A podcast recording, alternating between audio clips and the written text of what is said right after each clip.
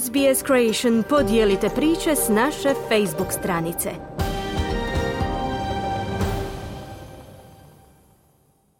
Vi ste uz SBS na hrvatskom jeziku, moje ime je Mirna Primorac. Program nastavljamo osvrtom na vijesti izbivanja koja su obilježili protekli tjedan u Hrvatskoj. Evo što danas možete čuti. Afera mreža izaziva brojne reakcije političara i udruga. Povijesne odluke Europske unije o proširenju i novcu. Obnova Banovine ubrzanim tempom. Stadion u Maksimiru pred potpisivanjem ključnog dokumenta. Osoba tjedna Luka Krmić. O naglascima tjedna s Klarom Kovačić, našom suradnicom iz Zagreba, razgovarala sam malo prije početka našeg današnjeg programa. Dobro jutro, Klara. Dobro jutro. Dosad neviđena afera mreža izazvala je očekivano i brojne reakcije, događaje dana i tjedna, koje su izravne posljedice. Afera o trgovini utjecajem od utorka bukti snagom šumskog požara. Izazvala je i 30. smjenu ministara u vladi Andreja Plenkovića, kao i smjenu ministrovog posebnog savjetnika.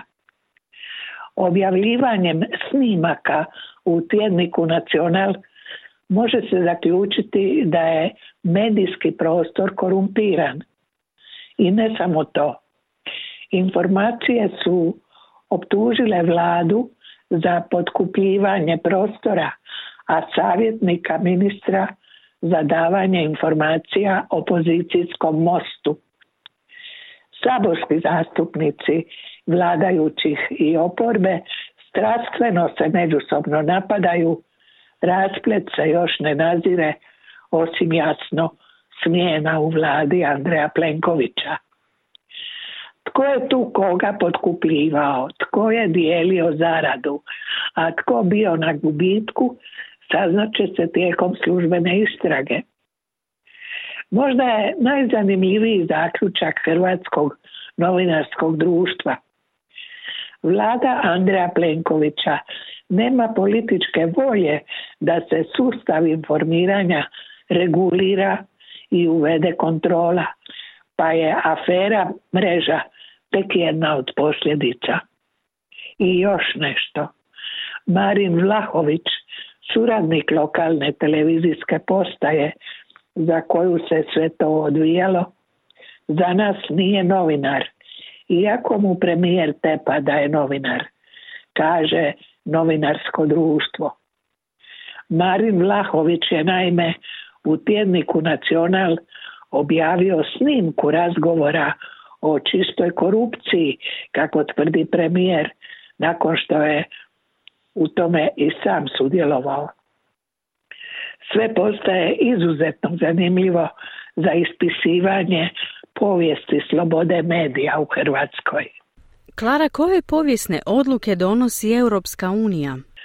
Čelnici Europske unije u Brislu postigli su suglasnost o kandidaturi Gruzije, a s Ukrajinom i Moldavijom otvaraju pristupne pregovore o Bosni i Hercegovini u Ožujku. Danas će se odlučivati i o novcu. Hoće li se Ukrajini odobriti 50 milijardi eura pomoći ili će to biti 17 milijardi bespovratno, a 33 povoljnim kreditom.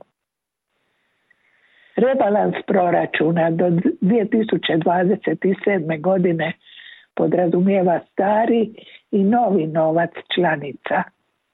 Male zemlje su protiv podmirenja starim novcem, mađarski premijer Orban protiv pomoći, no za vrijeme glasanja nije bio prisutan jer bi samo jedan glas protiv doveo do neizglasavanja. Burno je i u Europskoj uniji u Brislu i u Saboru u Zagrebu. Idući tjedan na izvanrednoj sjednici Sabora bira se novi ministar. Posljednja je vijest. Adventski dani Banovine donose radost. Zašto? Na Banovini se ubrzano gradi, tek što nije obilježena treća godina od potresa. Ministar graditeljstva Branko Bačić idući će tjedan obići 311 stambenih jedinica. Do sad je naime obnovljeno 11 tisuća objekata, a dovršeno je 212 kuća. Zahtjevi za obnovu primaju se do kraja godine. Zapravo je neshvatljivo da ih još ima. A do Božića bi i navijači Dinama trebali biti zadovoljni. Zašto? Pred potpisivanjem su sporazumi između grada, vlade i nadbiskupije o zemljištu Maksimirskog stadiona i deset lokacija za izgradnju deset crkava. Rekonstrukcija stadiona Maksimir iz Splitskog poljuda očekuje se za dvije godine, a oba su objekti od nacionalnog interesa. Novi stadion gradit će se privatnim kapitalom. Inače, do sad su iz Grčke vraćena 63 navijača, od njih 102, koliko ih je bilo zatočeno četiri mjeseca.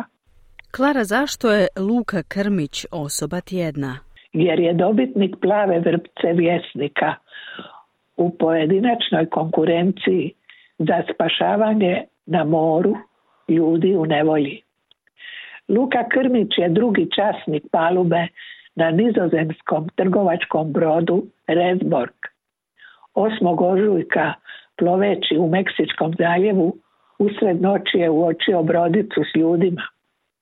Bilo je to 16 kubanskih migranata, a potom je i uspješno rukovodio njihovim spašavanjem.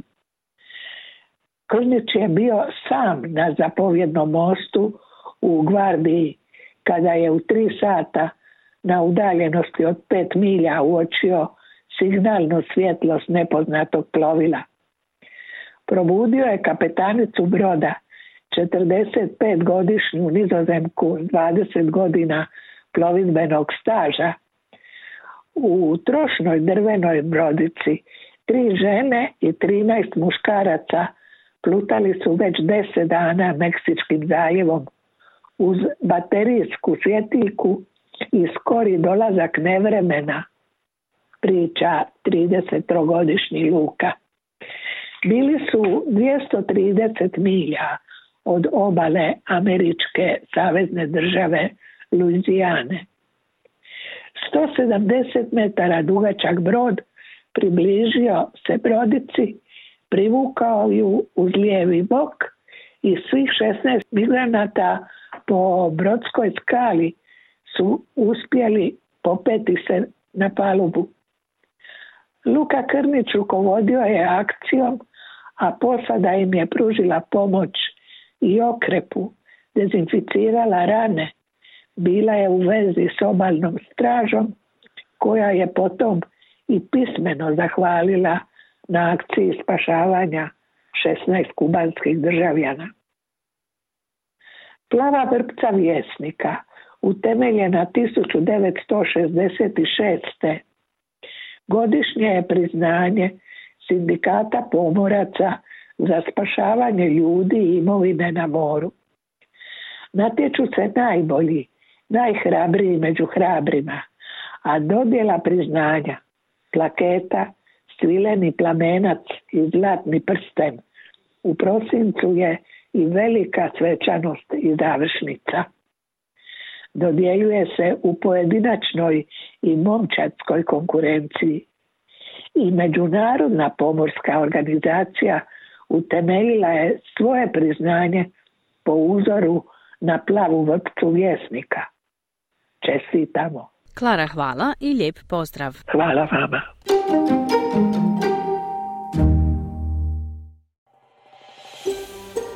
Želite čuti još ovakvih tema?